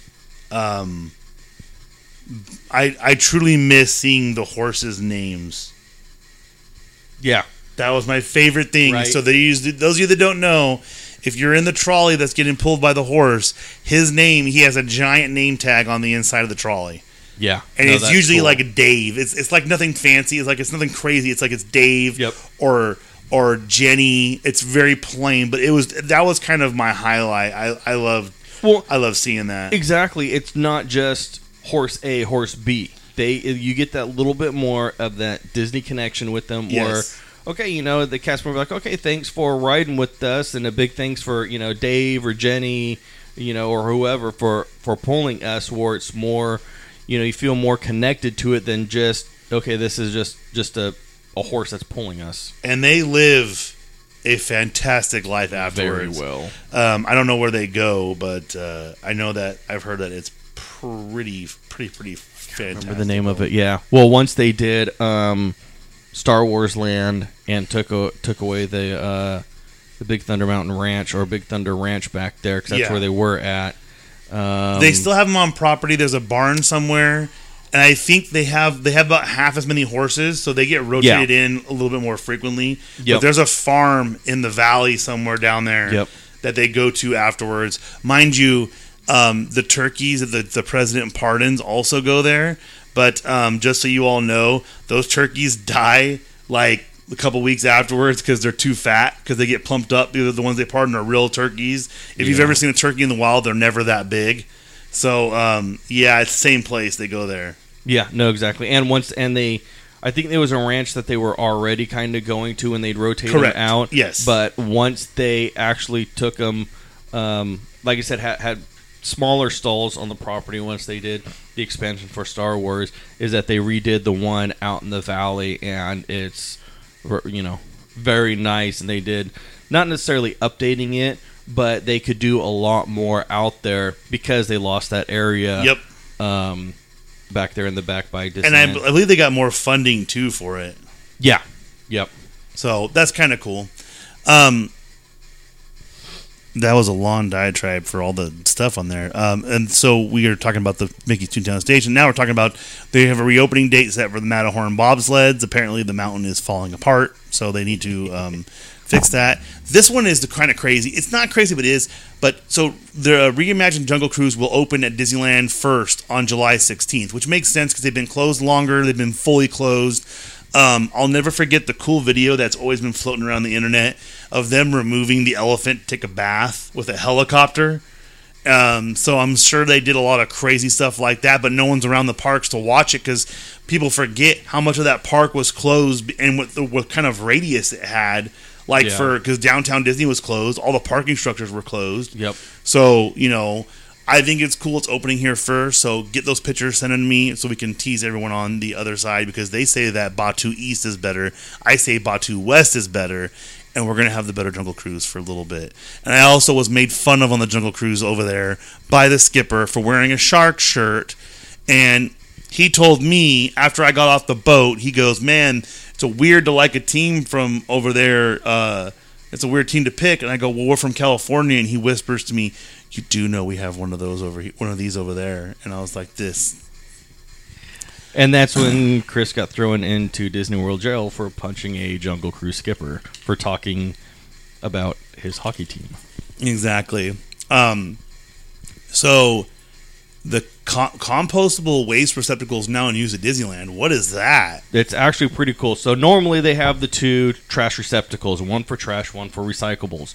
Well, this one is going to be for um, more so, uh, you know, compostables where they're doing a lot more, you know, like the paper straws and whatnot. Yes, that could be, you know, recycling as well, but there's stuff that's recycled that is recyclable but not Right. compostable. Right. Um, or this is, is with that. And the cool thing is, um, is on it is next to it is say you have um, you know liquid still in your drink but you're done with it they have a little um, where you could pour your drink out the liquid in your drink pour it in this container um, next to the trash can and then throw your cup away in the appropriate whether it's a recyclable cup or a compostable cup so you're not just throwing the cup with the liquid in there where you dump it out first and it collects that liquid. I'm sure it just goes to wherever they, you know, don't do anything with it.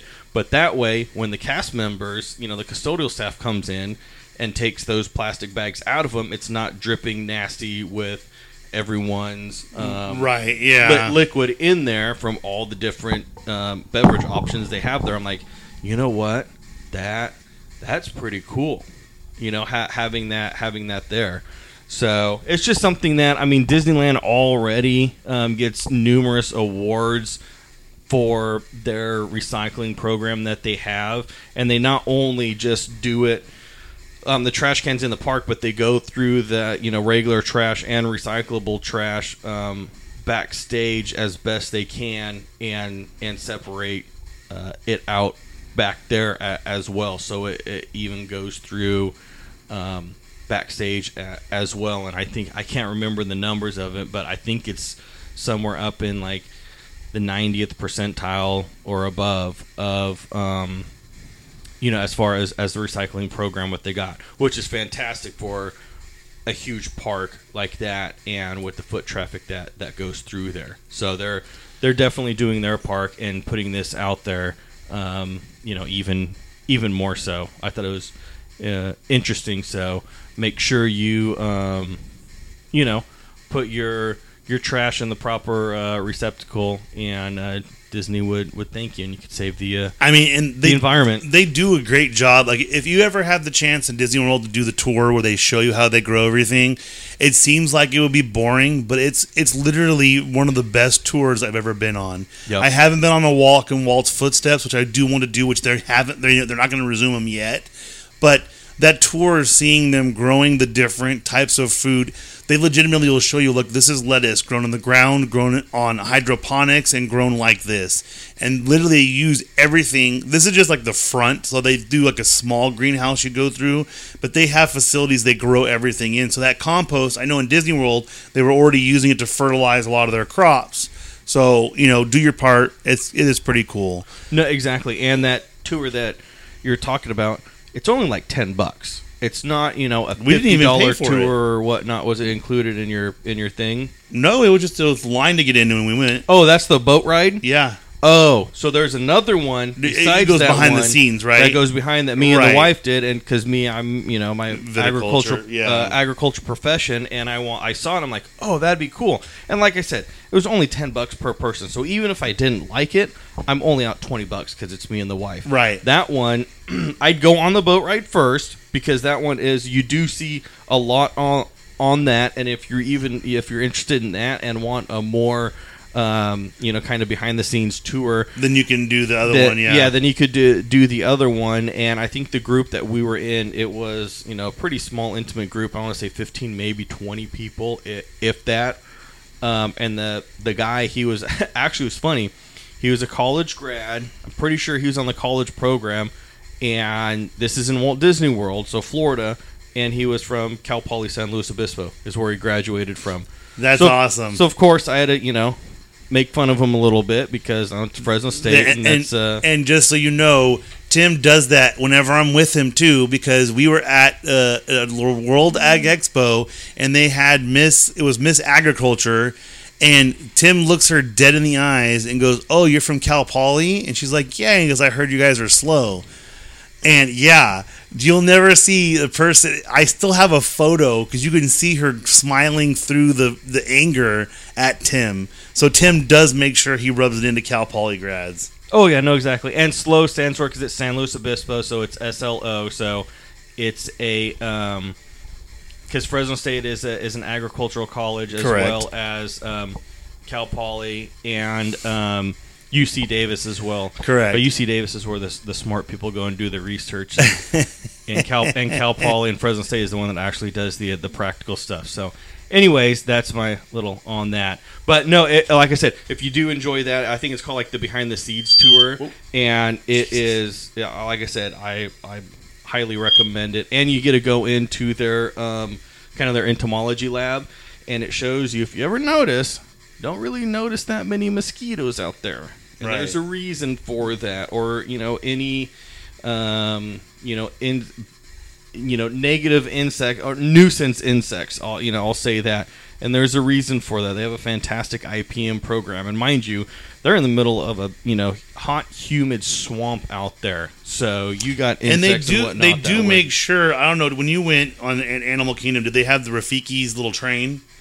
Uh, Animal Kingdom, we were probably only there for just a handful of hours. We at Expedition Everest, and then um, we were going to go on the um, Safari one, and by that time it was already like four or five hours long, and it was getting hot, and we just said, "All right, see you later." So we did all of them, um, and if you go on Rafiki's little train up the hill to this little area, they have signs everywhere saying they do not use pesticides. And as a as a person who was doing pest control at the time, I took a picture of it and sent it to all my friends back in California, going like, "Look at this." And um, now California's in the same spot. So, uh, but make sure you do all those little hidden things like that. And like Tim said, I didn't know you can pay to do one, so we probably I'll probably will pay to do it because I'm just super fascinated about stuff like that. And, and there's different ones that you can do over there. I just happened to do that one, but I think if you Google it and whatnot, they have, like you said, like in the Walton A walk and Walt's footsteps. Yep. where um, obviously Disneyland is just the two parks, and it's sm- you know smaller parks where Disney World is really spread out. Which So a, they a walk in Walt's footsteps actually take to his, takes you to his apartment too, which is the only way you can get there now. Is the walk in Walt's footsteps tour, or if you're becoming president at Disneyland, which that's not happening for me anytime soon. So you're saying there is a chance then? There is a chance Okay, they might hear this podcast and go, "This guy's got some great knowledge about Disney, half Right. half knowledge." You know, uh, the knowledge I do have though is that I am not spending hundred dollars on a sandwich at California Adventure because Oh, that's come on. Apparently, they said it feeds six or seven. Yeah, no, it's it's a, it's it's funny because you get the clickbait title. Oh my gosh, hundred dollar sandwich at you know Disney resorts.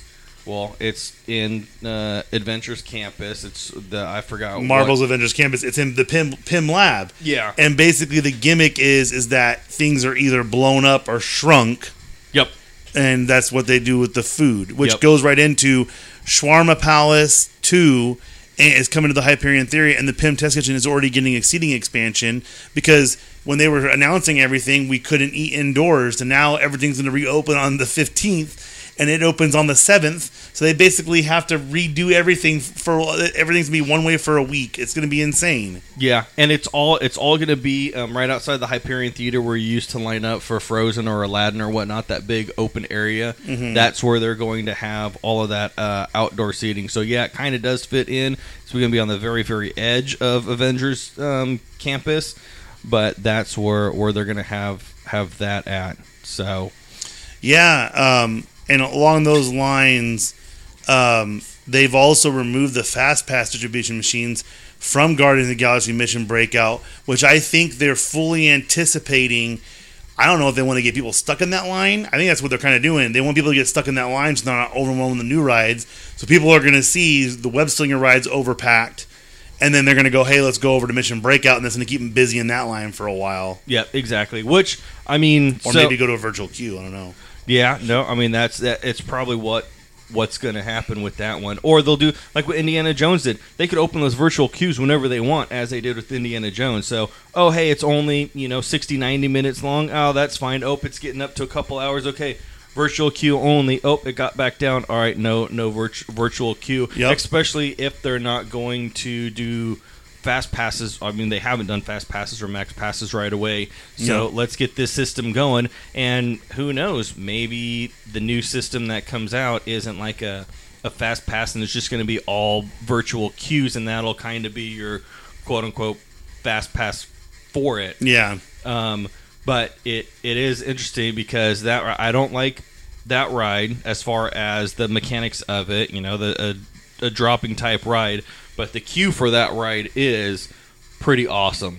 You know what's it. what's funny is I don't know if I've told the story on here before. So like I said, I was there for the grand opening, and um, I'm in the social club, and we were Guardians of the Galaxy based, and so our backs of our shirts were the Ravagers. So we're basically we have the Yondu's face in Mickey Mouse form on the back of our, our jackets and vests and T-shirts, and one of the executives, so he's in this full suit, walks over and goes, "You guys excited?"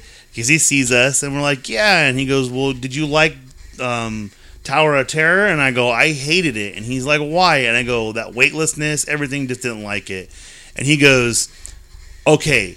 He goes, "Well, guess what? I hated it too, and I've been on this one seven times." And I was like, "Really?" He and I, I think the music is what changes it. the music alone gets you kind of excited. I mean, it dropped so fast. One of my friends had a popcorn bucket that in one of the photos, when it dropped, the popcorn bucket was floating next to my wife's head. That's how fast it dropped. So it's not one of those, oh, you know, so it drops fast. Um, and so it is one, I feel like that virtual queue was one of the first ones in our area that kind of made it next level to where you're looking at everything. You're looking for hints. You see, there's a baby Groot hit, hiding in one spot when you look at the map. Um, there's uh, uh, Rocket Raccoon tracks all over the place from him trying to sneak in. You know, and I will say that ride too. Um, for those that haven't been on it, there's plenty of videos on YouTube. But when you load up for the queue, you're sitting there talking to Rocket Raccoon, and that animatronic goes down a lot but they have a backup plan for it, and then they still get it fixed fast. That's the fastest one I've ever seen fixed. I've seen it down at noon and back up by one o'clock because they usually have two different rooms going because there's two elevators. Yeah, no, ex- exactly. And same thing like you were saying, you know, I'll go on it more so now, like one, maybe two times uh, a trip, or before I wouldn't go on it at all. And it's the same ride system, but like you said, it's you know, before it was Twilight Zone, black and white and whatnot. Where now there's a lot going on. You have the soundtrack, which is awesome. Mm-hmm. Each scene, there's a lot going on there. It's Right. not like, hey, look down this hallway. Oh, lightning strikes and you drop or you go up.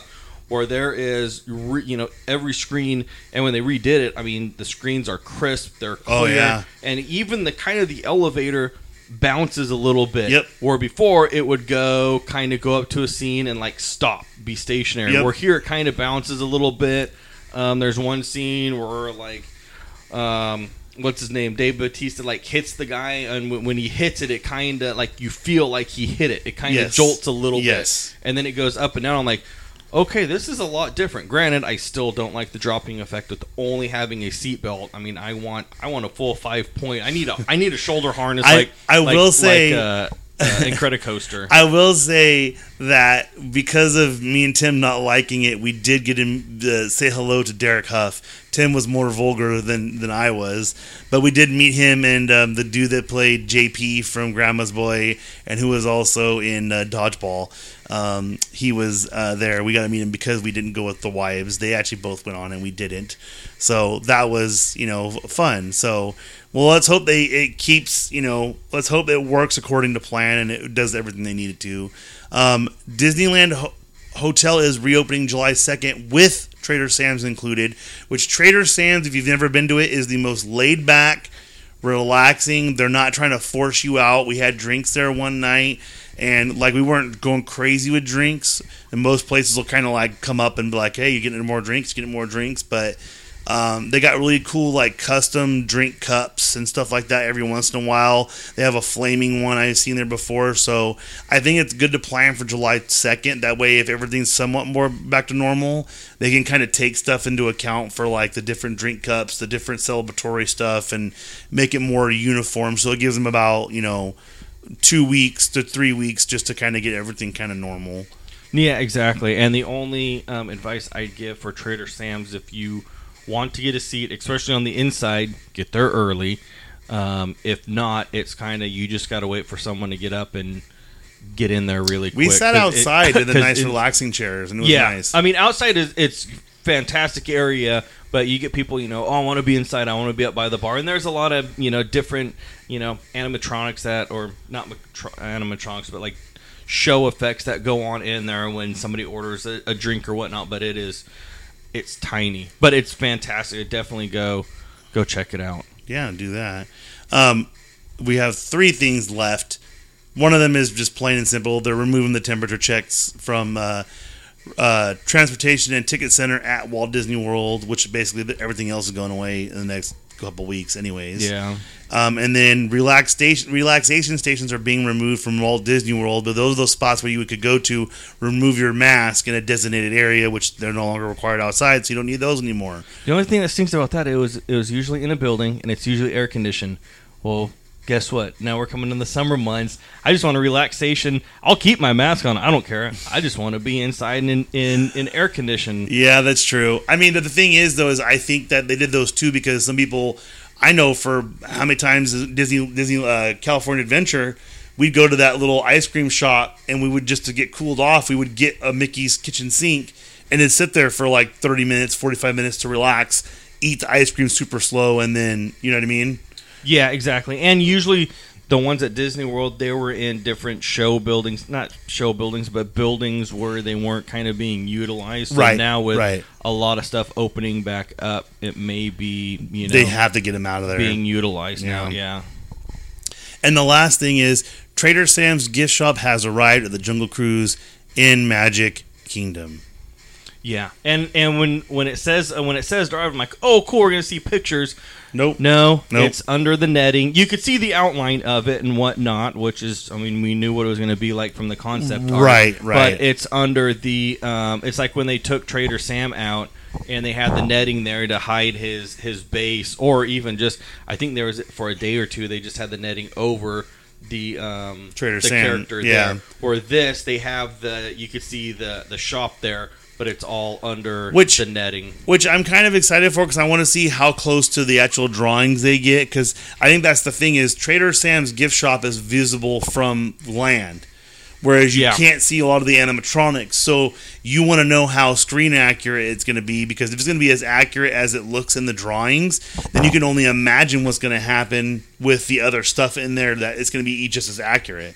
Yeah, no, exactly. And there's even going to be, you know, it's not just going to be a shop, just plain stationary shop. There's like, you know, a monkey or something in there too. There's something Right. there, there's some movement in there, Correct. um, as well. So that's going to be be pretty cool. And I wonder how they're going to do it at Disneyland because you have the tropical hideaway right there, Right. where Aladdin's Oasis is. So I'm sure they have some kind of, you know, They could put a Wall wall up up next to whatnot. Aladdin's Oasis. Yeah, but I mean, you know, it's still got to be look good, not just a, a wall. I'm sure it'll be you know a bamboo wall or, or whatnot. So Yeah. just kind of curious to see that and exactly where they they put that gift shop at because it seems like, and I could be wrong. Because or- or- technically, it could be further back off. We wouldn't be able to see it. or were the um, because the natives dancing, those aren't going to be there anymore. So I wonder, and that kind of sits farther back. Oh yeah, that's So- right after the monkeys going through the luggage and everything. Yep, exactly. So it could be back over there in, in that corner because you'd see the natives, and then before you make that turn, then you got Trader, Trader Sam, Sam right there. Sam there. So you might have Could be something else there with Trader the, Sam uh, is. with the elephant. Yeah, could be. Yeah, exactly. They may have a little special something there. Who Hmm.